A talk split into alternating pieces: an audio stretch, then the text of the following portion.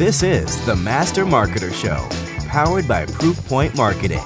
Each week, we explore the mindsets, skill sets, and tool sets the top B2B marketers use to drive results. Gain actionable insights, one masterful, revenue generating success story at a time.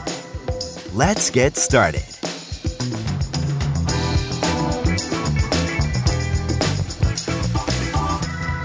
Welcome everybody to another episode of the Master Marketer Show. I am excited to have this conversation because it's been a conversation I've been trying to have for, I don't know, probably what, about a year, Jamie? Something like that, maybe. Uh, and here we are. This seems to be a, common thread uh, lately where there's a lot of people I want to talk to and scheduling and all that fun stuff. So, anyway, glad to be here. Jamie Hines, who is the CMO at Hover, and we're going to be talking about marketing leadership. And Jamie I've talked a, a number of times in the past, and uh, Jamie has this interesting philosophy around uh, the relationship being at the center of uh, marketing leadership. So, Jamie, I'm going to just lob it back over to you and maybe have a start us off. What does that mean? All right. Um, the the relationship and, and it's interesting when we first talked um, and you teed up this idea, I hadn't I hadn't thought about my kind of approach in terms of the relationship per se, but in retrospect, I, it makes makes a lot of sense. So, um, my journey to marketing leader started as a sales guy, and I started selling for Xerox, and uh, which was a pretty interesting experience in and of itself. And then my my goal, uh, though, was to to be a, a, a product manager and knowing it was difficult to go from undergrad to product manager, I decided to do sales for a while and learned a ton. Um, but I became a product manager and I realized kind of a difference between salesperson is if you're a really great salesperson, the whole company will kind of do whatever you want them to do for you. Um, if you're a product manager, the whole company still has to work for you, but often they're not as motivated to do everything you need them to do. It's you know all matrix management and, and stuff. So um, at that point, it it dawned on me that diplomacy was eighty percent of the battle, and um, I adopted what I called the uh, the Tom Sawyer approach to uh, product management, which was, hey everybody, whitewashing this fence is so much fun. You want to join? And know, it's smiling and friendliness and and you know, genuine authenticity. Um, but at, at, any rate, um, from that point forward, and that was probably the late '90s. Um, it's something that I've told people who've worked for me ad nauseum. I've told my kids ad nauseum, like they, they, no one wants to hear it anymore. But I still believe that it's really, really important to, um, you know, you, you you get you get more um, flies with honey than with vinegar or whatever that old silly cliche is. So yeah, so that that's kind of how uh, my approach to to of relationships and, and marketing leadership started.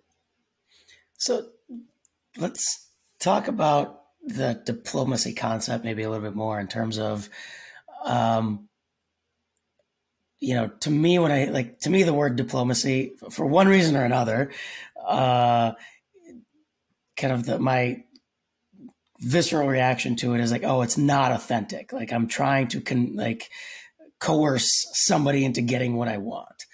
Uh, that's obviously not what you're describing. So talk about that a little bit more. How, and how, and maybe along with that, how do you get over that? Because I'm guessing I'm not the only person that thinks that way. No, fair enough, and and that's that's good that you brought that up. Um, I'll just give like a, a, just an example that has occurred to me over the years. Um, you've probably seen this too, especially people who are kind of newer to leadership roles. You find this phenomenon where they they act more serious and more stern than they need to be, and kind of teetering towards the not cool side of the continuum because that's what they think that being professional and being a leader and being strong and all that stuff is. Um, so I, I definitely don't want to go there. And when I'm talking about diplomacy, I'm talking about treating other people the way that you would want to be treated, really. Um, and so I'm I'm it's not the art of the deal. It's uh it's hey, I want you to win, I want me to win. Let's figure out a time frame or a schedule or a workload or whatever that's going to work for both of us. And uh and and another you know I, I know that you talk a lot about uh, about tool sets and mindsets and skill sets and results and here a uh, a tool set that that I found that can be real helpful here um, that that goes back to just just just writing it down helps things be better is the the old RACI document, the responsible, accountable, consulted, and informed kind of a thing. So when you're working with your peers or your subordinates or your bosses or whomever, if everybody knows who's responsible, accountable, consulted, and informed on what, it helps that diplomatic process go a lot more smoothly. Um, so you didn't ask, but I think that that can be really helpful. Yeah, I'm, I'm glad you brought that up, and it's in it's interesting because so usually we do one recording a week. This just happens to be a double up one. I did one a little less than an hour ago here, and that same exact thing came up where it's uh, having that uh, roles and responsibilities really clear, uh, and they they use a different uh, you know because RACI has what like 25 different permutations at this point. Um, but that came up in that conversation as well. And we do it also. So we have our entire, um, uh, like all the things that our team does, each of those line items has a RACI associated with it. So it's like, okay, when we're doing this deliverable, here's what that looks like. When we're doing this other deliverable, here's what that looks like, etc. So I, I completely agree with with that because that is where I've seen the most sticking points. Is like, well, I thought you were responsible for this, or you know, the oh, this isn't part of my job description, or you know, like all that kind of stuff comes out when there's not when the definitions aren't good. Yeah, and I mean, there's that that ties into. Uh, uh, spoiler alert! I, at one point in my career, I worked for a company that did business process management, and uh, the the the process is so often overlooked in any facet of business, and because uh, it's not as sexy as the the technology and the other shiny objects, but as I know you know, when you uh, when you automate something with a bad process, you just break it faster. So you got to get it written down. Yep. So I'm curious again. The you know what we've talked about so far, in theory, applies to any leadership. Doesn't matter which function. Uh, at least I would argue that. Um, are there any differences or kind of unique attributes, if you will, to being a marketing leader uh, when it comes to diplomacy? It's a really interesting question. Um, I've never thought about it that way, but I'll give you some, and it, and it, this isn't a one size fits all. But for me, the way that I like to be a marketing leader is um, and I guess in in the term of uh, for mindsets that marketing should be fun, um, and so I try to um, imbue that into all of the conversations that I have. Um, you know, maybe even more often than I should, but you only get to do this stuff once, and so let's let's try to have fun while we're doing it. Um, so smile, you know, make a joke. Um, we're, you know, we're not, we're not, people's lives aren't at stake if our digital advertising campaign doesn't work out quite as well as we hoped that it would and what have you. Um, so that, that's, that's kind of first. I think then from like a skill set perspective, communication is, is so important, whether it's one-on-one diplomacy, you know, um, but being able to express yourself um, and and one of the litmus tests that I used to have for somebody who I thought could be a good product manager even was can can they write? And and it was it was wild to me when I started moving up in in businesses and I was like wow this the C suite doesn't know how to write. They they don't know how to use contractions. Um, and it was it was it was mind opening. But uh, being able to write and express yourself, it you can you can bypass a lot of difficult situations if you can say something clearly. And then, of course, being able to communicate, you know, verbally is is really important. Um, so I think those are are really important for for leadership um, in marketing. And then the other thing, and this, I don't know if if I can say that this is relationship per se, but we can maybe maybe it is. Um, I have found, and you've probably seen this. In fact, I know you have that with the the golden age of marketing automation systems becoming popular in the you know 2008 kind of time frame and um, everyone had to go buy eloqua or or you know marketo um, that eh, that PE firms and VCs and everybody was so enamored with marketing is now a science. It's all science. All I need to do is find the right return on marketing investment and put money there. And then I don't have to worry about the soft side anymore. And uh, so that um, that that kills a lot of the buzz in my mind in marketing. Um, takes a lot of the fun out of it in my mind in marketing. And one of the things that I strive to do wherever I work is to to remind people that that real good marketing is a in my opinion is a balanced scale and it's got a balance and half of it is that science side of marketing and conversion metrics and you know everything we're getting out of our marketing automation tools. But then the other side this awareness component which is a lot harder to measure objectively but is ridiculously important because it's really hard to to move the balance scale down on the demand gen side if you don't have an authentic brand that people are aware of that you're building advocates and evangelists that you know you've got a you've got a bit of a buzz. So um, it's kind of relationship but uh, you know from a marketing perspective I, it's kind of the picture that i would paint.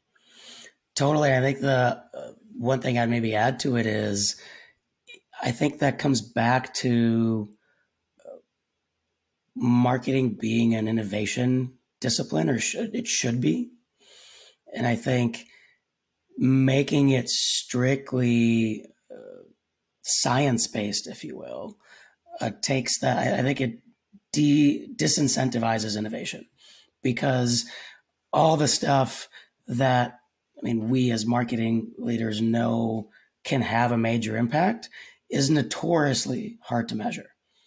Right. Yeah. Like, heck, this podcast we're recording right now could do all sorts of things, right? I, uh, not least of which is I might get some sort of insight out of this conversation that allows us to change how we, uh, whatever, target CMOs or something. Not, you know, not that I'm trying to do that, but it could happen, right? And how do you assign a value to it?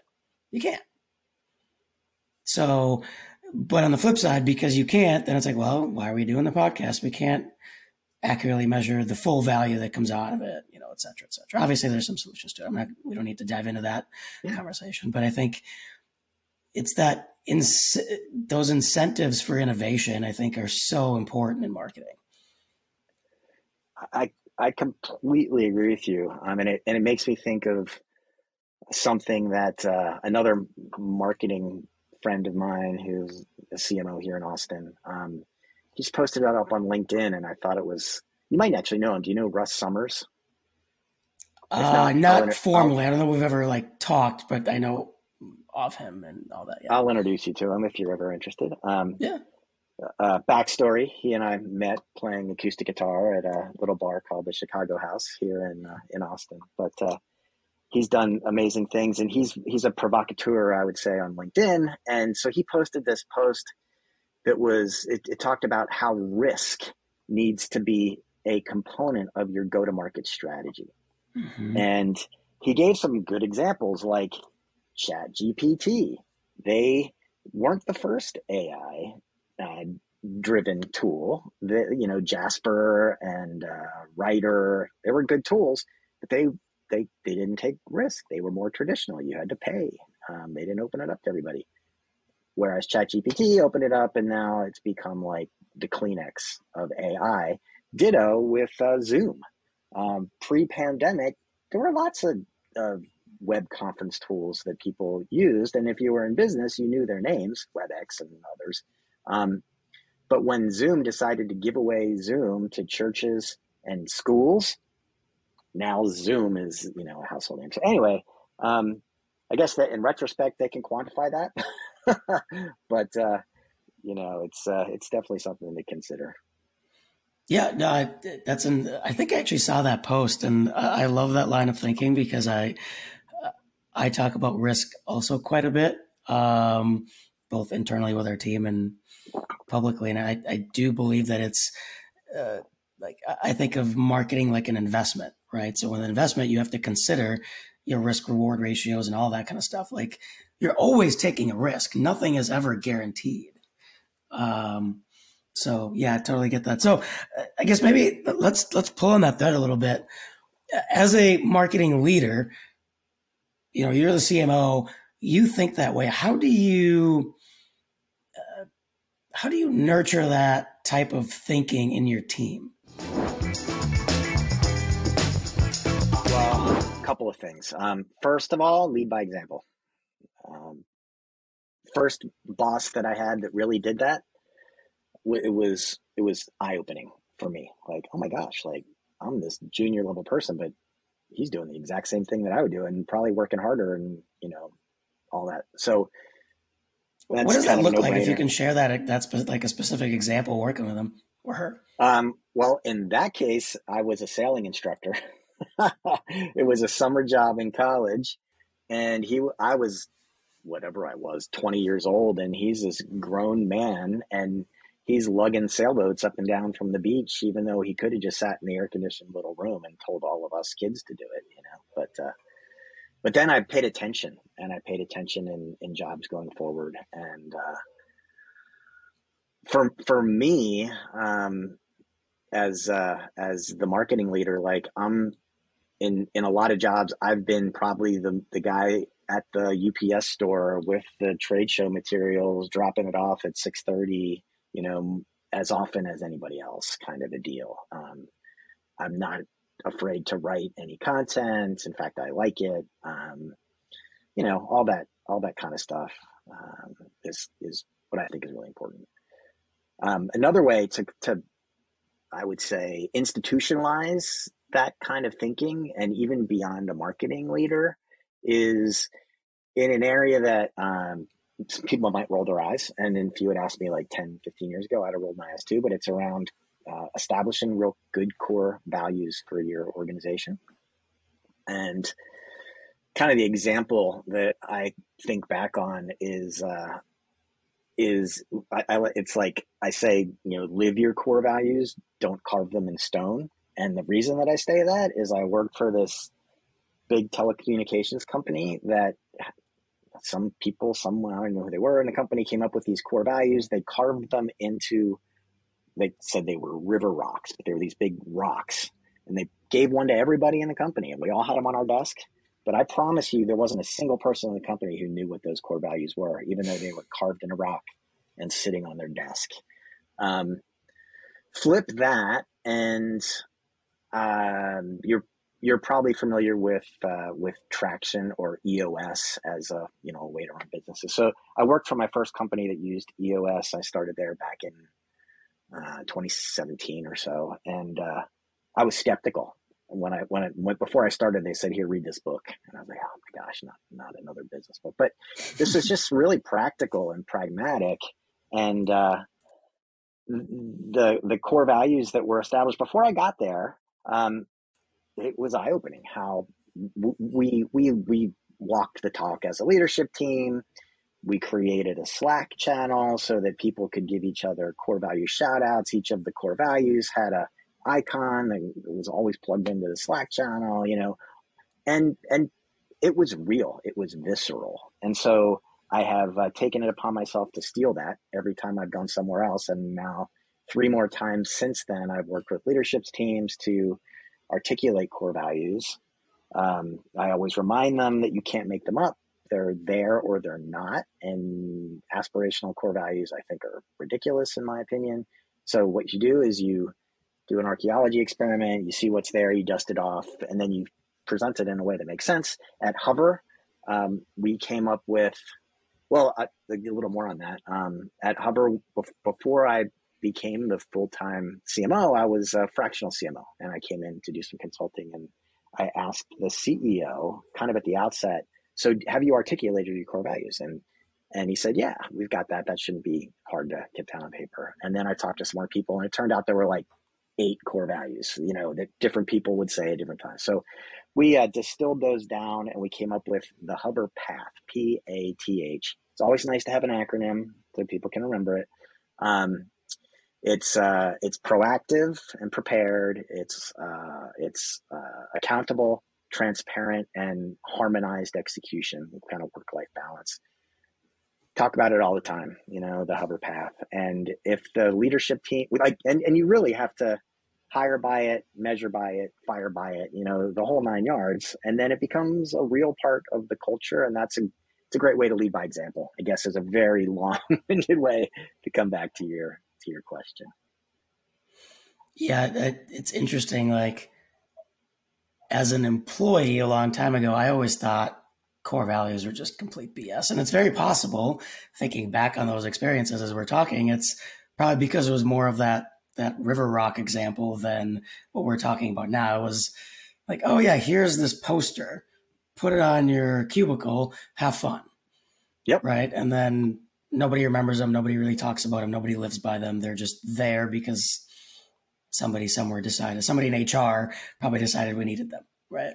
Mm-hmm. Um, and right now, like we just went through a big exercise and where we put together like the, what Gabby and we now call, uh, the culture pyramid. Gabby, my co-founder and wife, for anybody who doesn't know, mm-hmm. husband and wife team over here. So it's a whole pyramid of the core values are at the bottom, and then there's operating principles and leadership principles, et cetera, et cetera, et cetera, going all the way up to our owner's intent, because uh, obviously we are owner owner led and owned and whatnot. So um, I, until we did that and we got the feedback from the team and whatnot, and we like one of the things you said really resonated with me personally. It's you know aspirational values are ridiculous. One of the pieces of feedback we got when we presented this to the team, and we they were all involved in the process too, which made a difference.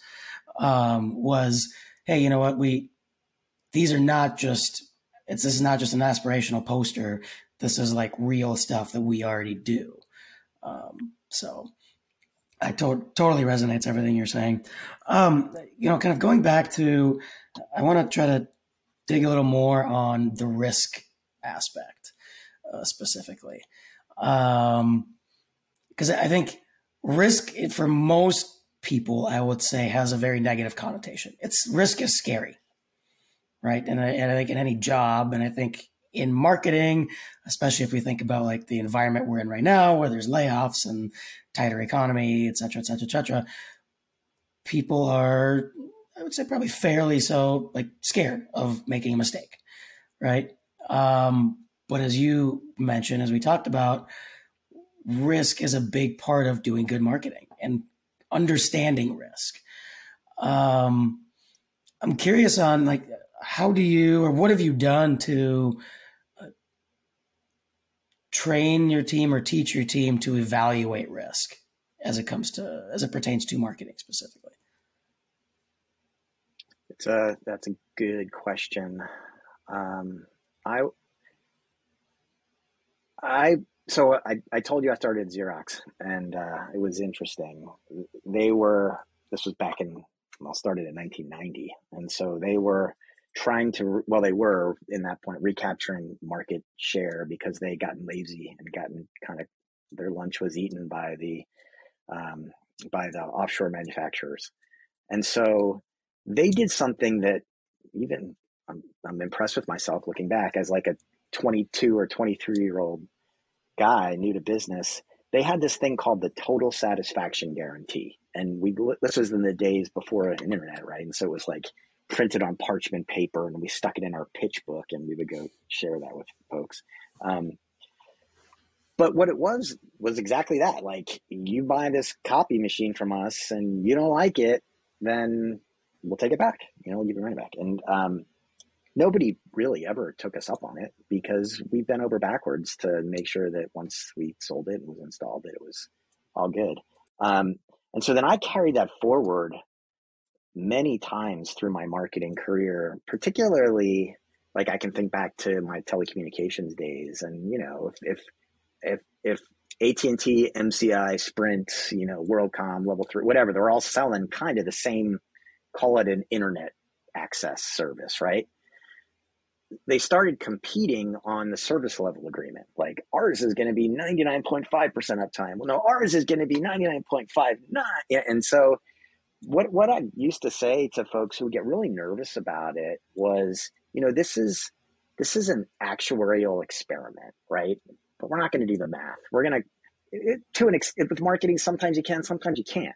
But the upside that can come from building that goodwill, um, you know, it's it's huge. And then an, another time, um, this was also in product management. There was a solution that people could buy back then where I don't want to get super technical, but uh, back in the day, before everything was virtual, you bought like physical private line connections, and this the way that they were sold was was basically per mile. You paid a certain uh, you know amount, and everybody sold it that way. But there was this one kind of solution that we decided to price at a flat rate, and we took the actuarial risk that it was going to work out. And because it was different, people were like, "Really? I can just buy it that way? This so easy."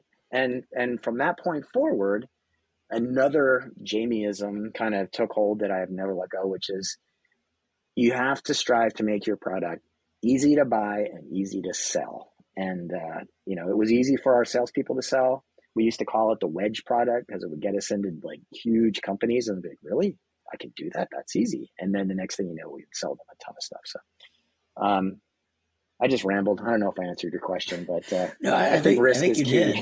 did. um, you, you give a good example, and I, I'm curious. In that example where you switched to that flat rate, did you do some even like back a napkin math? We did. So the way that the way that that one worked was it was you've heard of a T1, which is a certain amount of bandwidth, and a T3, which contains a certain number of T1s, and this was like a hub and spoke deal. And so we said, well, if everybody if someone in Dallas only had locations in, you know, California, New York, and Maine and Miami, yeah, we're going to lose money. But that's probably not going to happen. And it turned out that because it was a flat rate, people would buy it and they would only use like half of the number of T1s that they even needed, you know? Um, but it was such an attractive offer that they couldn't stop themselves. Uh, it was uh, it was pretty cool. Yeah, and I mean the reason I asked that question is because the way I like to approach it, what I try to kind of instill in in, uh, in our team, in my team, is like just most of this like risk assessment stuff can be very very simple, and you can do it on literally on the back of a napkin.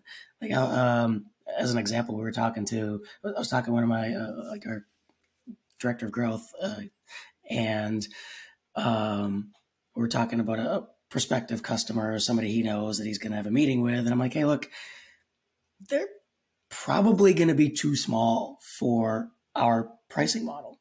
And here's why. And he's like, well, what do you mean? And I can, I'm like, look, let's just do very basic back a napkin. We can see that they got, you know, X amount of dollars in seed funding recently, no funding since. Uh, we can see how many people they have based on their uh, the number of people they have and the types of jobs there. It's mostly engineering. I could probably guess it's somewhere between 100 and 150k per person, especially if you include executives, etc. So you can do the basic math and say this is their annual comp cost, right? And you can say, fine, they're obviously getting some revenue. Like they don't have a ton of runway. They're not going to spend 300k on a marketing vendor. Not very likely not not on services like plus media yep. and all this kind of stuff. Like talk to them, but don't chase it. Like you can just like and it's like, like that because that's a, that's a risk, right? So like as an example, and I think it's a lot of these things are like that, right? Like what you just described. It's well, let's see, what's the worst that can happen, and what's the likelihood of that happening? Probably not very high. Okay, cool, let's just do it. And you can always kill it if it if it's not working pretty quickly. Exactly. That's that's the other thing is instilling in people that it, I hate to drop like an agile term, but like let's do an MVP and you know and and then don't do it if it doesn't work out. But you'll never know if you don't try. I, am trying to remember I, there who it was.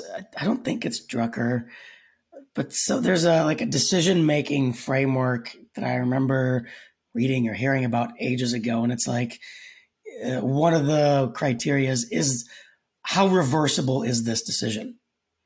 Like when you're thinking about your risk, right? Like, can you just turn this off? Yes. Okay, well that's pretty easy. Then the wor- then the worst downside is whatever we get wrong in that period, and that's it. And then you walk, and then, and then you're done. Yep.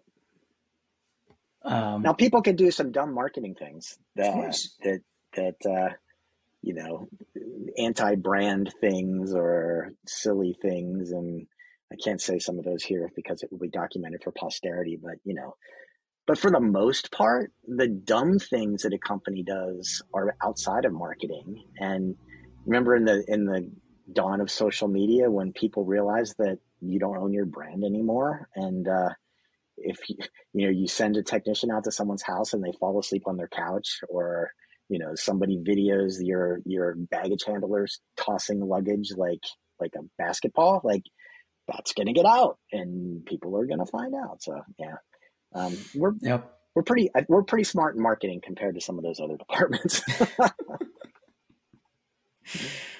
that is very true. Um, any, um, I guess if, if we think about uh, skill sets as far as, and I'm just going to keep pulling on this risk thread because I do think I think it's an important one. Um, what are the skill sets that I think that a marketing leader needs to have to be able to do that? To be able to take risk.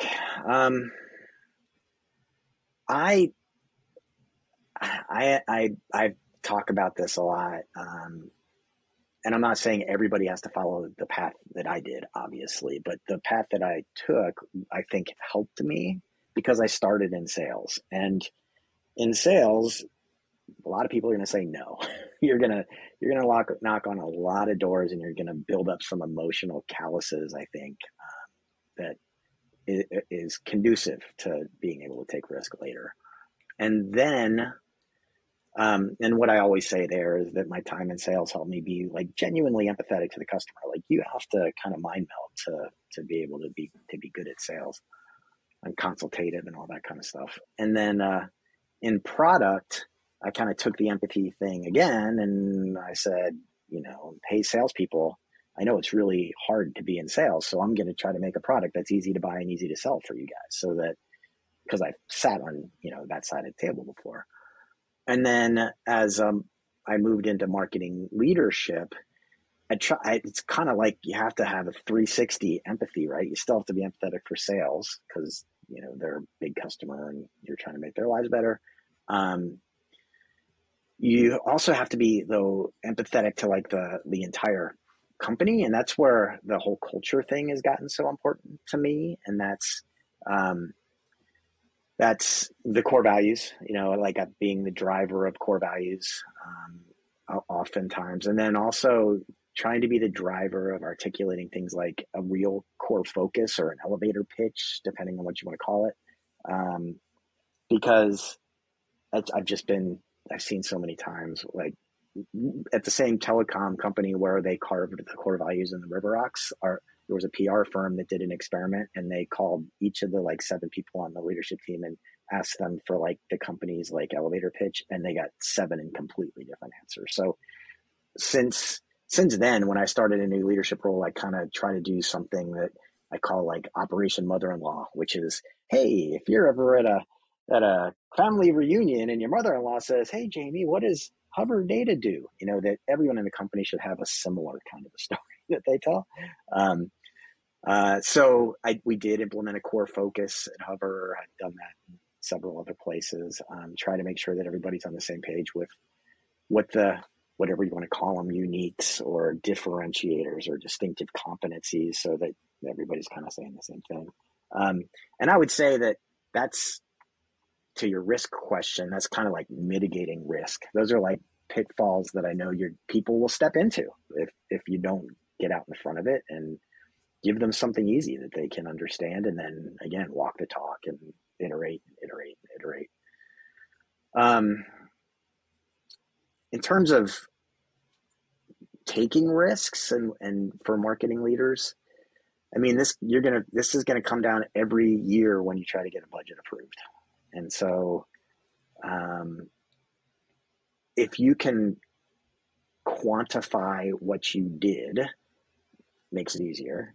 And that's not always as we talked about earlier it's not always mike if you and i can figure out a way that we can quantify um, awareness and across like 8 million different measures i think that would be pretty pretty cool. But it's hard. Can't yet at least i can't. Um, and so one of the things that i do and, and again this comes from my background in sales I always say that sort of the net net result of what I want to do with my marketing team is to to drive opportunities that are going to turn into revenue. You know, nothing new and it's a little bit easier to measure it now, but it it makes spending money on marketing budget easier for CFOs and CEOs when they know that that's my goal. I might not always get there, but that's what I'm always going to be trying to do at the end of the day. Not to take us too far off topic, one of the things that we're we're actually we're, we're working on figuring out a different way to to measure, uh, and one of the things that's at the top end of that is focusing on affinity over awareness. So, I guess the way I think about it is like awareness is broad, right? Like, sure, I, I can have a a million people that are aware that my company exists. Who cares? What I care about is the thousand people who have an affinity to my company, whether they're going to buy from me or not. Because if they don't buy, they're more likely to recommend. If they do buy, great. And there's going to be even more likely to recommend, probably. At least that's the goal of you know yeah. of the rest of the things that we do. Um, so I think we're we're actually focused on measuring affinity rather than awareness. Because awareness gets muddy, right? It's like, well, is that impressions? I mean, I can buy impressions, mm-hmm. right? Is it like what what is awareness?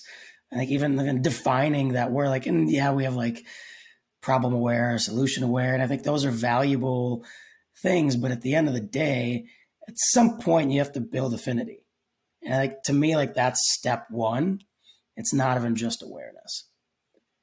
I completely agree with you, and uh, so I, I, wrote it down. I'm going to take that away from this conversation. Um, sure.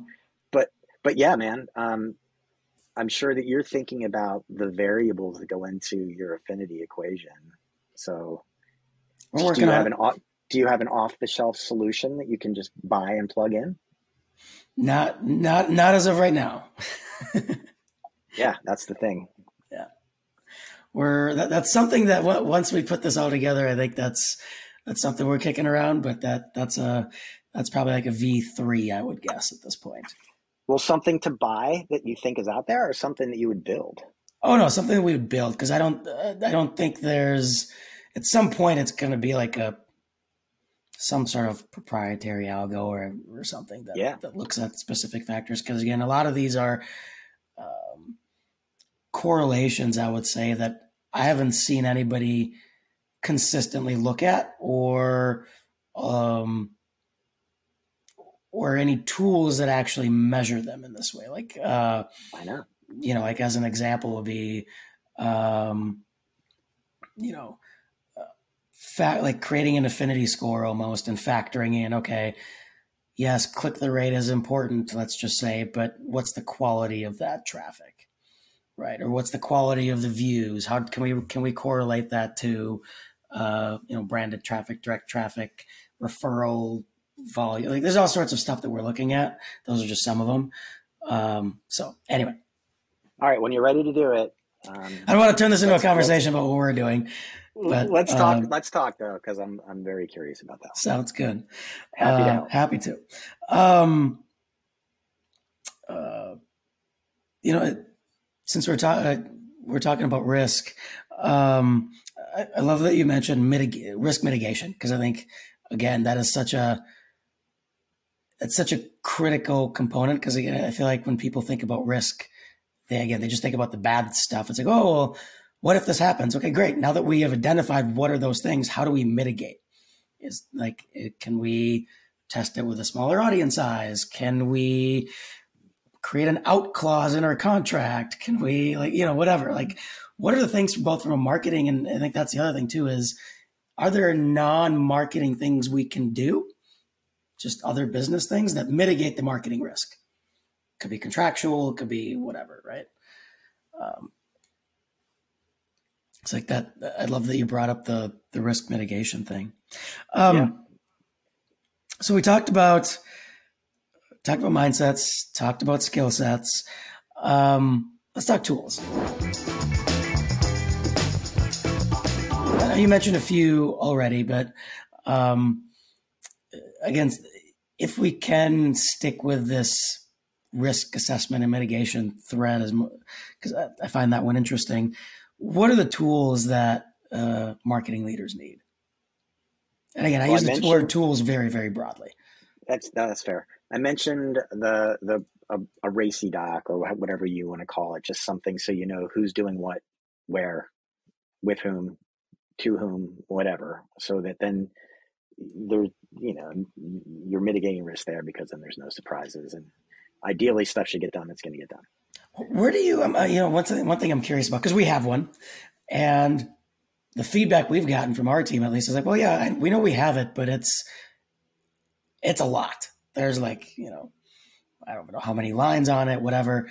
What have you done? I'm curious to both make it maybe more visible, right? So people don't need to search for it, maybe, or make it simpler. I'd love to hear that from a more tactical perspective on the RACI. That's a great point. Um, and I don't have a really easy answer.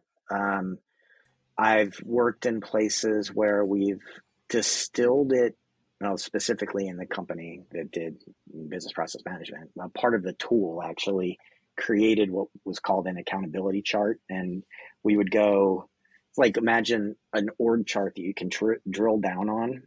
So, um, you know, you start with CEO and then the CEO's direct reports, and you click on, say, Jamie, the CMO, and then you can see my direct reports in North America my direct reports in EMEA. And then you can kind of see, you know, next to me my accountabilities and then you know the, for everybody on the team. So was it, it just focused on accountabilities or did it look at kind of the things you're also responsible and need to be consulted on and all those other things? No, it, we, we had to kind of distill it down because it would have just gotten it would have gotten too big there.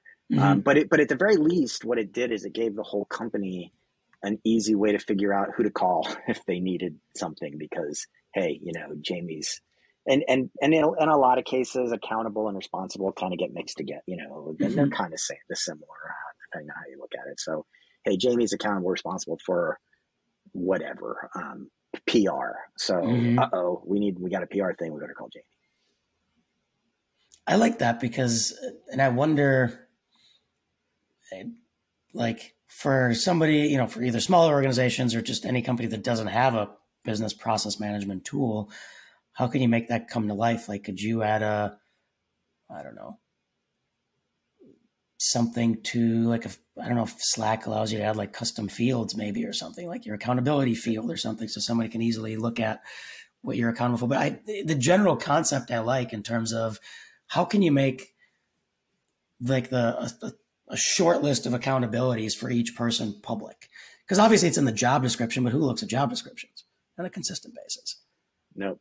No, you're right, and it, it's rare to get that cross company. Like I've in, I've had, I've been in multiple places since that business process management gig, and I make it in like a PowerPoint slide, you know, I, so that I can share it with my team and like, okay, here's what we all do, and um, but it's not public. It's a, it's a really good point. So uh, you mentioned accountability chart. Um, any other tools? Uh, that are tools to mitigate risk. Yeah. So, or to mitigate or or allow people to take risk. Um, you know, in product management, it it was uh, you know the complex business cases. Um, and even trying to do that, you, you get to feel good when you see the, you know, the end of your pivot table spits out a positive net present value, but then um, it doesn't always work out that way. So to your point earlier, I, some of the better things we've done have been um, less calculations than that. Um, I think that and maybe this is we're talking tools, so maybe marketing now we have an embarrassment of tools, um, and I am a fan of a cohesive you know set of um, a marketing engine um, combining a crm and a marketing automation tool and plugging it into some kind of data source and making sure that all the integrations are in place because as you've probably seen when you work with clients, it's probably nine times out of 10, they're spending way too much money on tools and they're not even connected and they're not using them. So um, you can get into trouble with that. Jamie, you're going to make um, me cry. I'm dealing with that on, my, on our own side right now, not just on marketing, just tools in general. yeah, it's hard.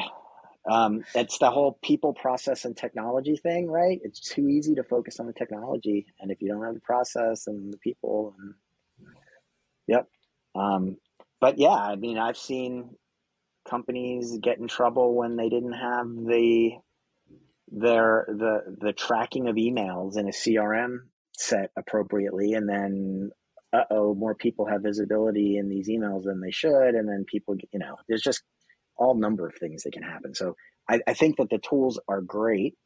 Um, I think they help you mitigate risk because you can do things like A/B tests pretty easily. You can look, you know, measure the results pretty quickly. Um, but you just got to make sure you're using them right, or else you're opening up a whole other can of worms. Um, other tools. I'm sure as soon as we stop talking, I'll think of 10, but I can't think of any. No, I mean, that, that, that's a good list. And again, it's, I use the word tools fairly loosely because there's the technology side, but I, I think of process as a tool um, and, and, all that kind of stuff. So it is. Uh, There's no, no, no doubt about it. It's a tool. I think you've I think you've shared a lot a lot of great things. I've taken some notes. Uh, actually, one little thing I wrote down um, that might be interesting to others is you, you mentioned having a, a specific icon uh, for each core value. Uh, I actually really like that because it's to me it's these little things I feel like that can make a big difference, and I think it's that simplicity of like just easily being able to recognize what it is. Because we do the same thing that you mentioned is we have a like a kudos and shout outs channel, which by the way, like I mentioned, I just did another interview a little more than an hour ago now, and same thing came up. Kudos and shout outs are important, et cetera, et cetera. So it's definitely a yeah. trend and I and I agree with it. But you mentioned something specific in this core value icons thing. I think we're gonna I'm gonna talk to Gabby and see if we can if we can do that, create some custom core values icons. Because I, I, do believe it's is there an easy way to tag it or make it visible and make people say oh this is the whatever the i don't know the core value bear i don't know something yeah. right? That someone get, knows what it is. Well 100% and so looking behind you at your your logo on the back of your door right there um, it's when you're making your your your icons for your core values if they're going to live in slack or whatever your chat tool is make them big and bold like that because if you try to get too fancy, you can't read them. I yep. learned that from experience. Yep. So we, we do it. We have a, we have the logo, uh, emoji or whatever. So that exists, but that's just general. Um, yep. so yeah. Awesome. Well, Jamie, thank you for everything you've shared. Let's, uh, go to the lightning round, shall we? I didn't know there was a lightning round. Oh, did I forget to prep you? I it's nothing to worry now about. I'm nervous.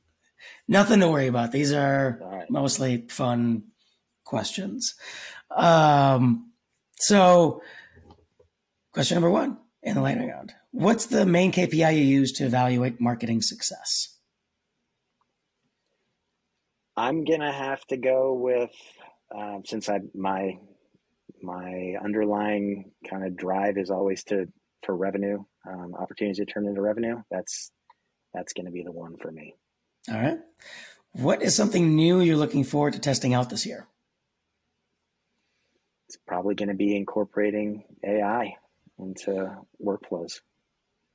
Interesting. Do you have any? Uh, I know this is supposed to be rapid fire, but since you brought we brought up AI here, any either anything you've tested out so far, or anything that you're thinking where it could fit?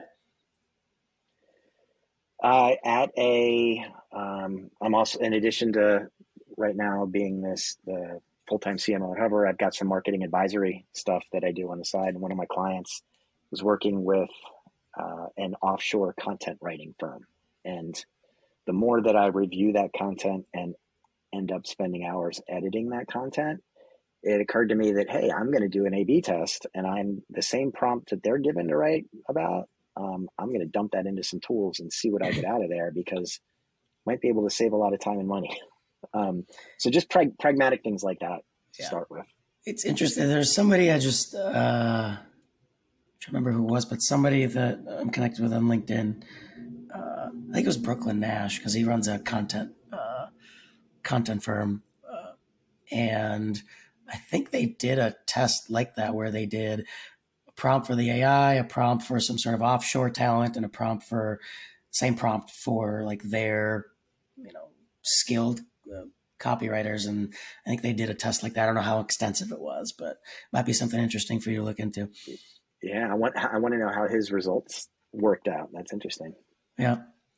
Um, all right. What is a marketing quote unquote best practice that you really hate and you think needs to go by the wayside? uh, I said it earlier. It's it's trying to val- to understand the value of your marketing team just by the conversion metrics, and um, even I should say even by the uh, the opportunities that turn into revenue, because oftentimes there's timing and there's a lot more that goes into it. Definitely. Um, what is your least favorite business word or phrase? Hmm. Something that's like nails on a chalkboard for you. Yeah. Um, there, there, there's a lot, but I'm not. I'm going to abstain just in case I say one that uh, somebody that I, Fair I work with a lot. All right, all right. I never thought about that, but that's that's a good point. Um, don't want to offend anybody. What is your favorite business or marketing book? Oh man, I, I've read some good Peter Drucker stuff, um, but I'll I'll say this just because we talked about it before. I'll say that uh, if if you're in a startup, I think that Traction is a is a really good book to get to get familiar with. All right, um, one that's a little bit more fun, if you will, um, especially since you're a music guy. What is your favorite song or playlist to listen to while at work? I can't listen to music while I work. No, it, doesn't. It doesn't. I, I even instrumental. you, I don't listen to anything when I work. Oh, it's weird. Yeah. All right. Um, I'll put a plug for myself in though. I just released my latest EP on Spotify. So if any of Sweet. you guys want to go listen to something, check out sure. Uh, th- uh, send me a link and I'll uh, we'll put it in the show notes. All right, cool. Fun. Awesome. Well, Jamie, that's the end of the lightning round. Uh, like I said, pretty painless. So thank you for sharing all your insight. This has been fun. It's been great. Hopefully you had a good time. And for everybody else, we will see you next week. Thanks. Thanks for joining us on another episode of the Master Marketer Show. We'll be back next week with more B2B marketing success stories. Visit our website, www.proofpoint.marketing, for the full episode library complete with show notes, guides, templates, and more. Make sure to follow Proofpoint Marketing on LinkedIn and YouTube so you never miss an episode. Listen every Wednesday wherever you get your podcasts. Until next time.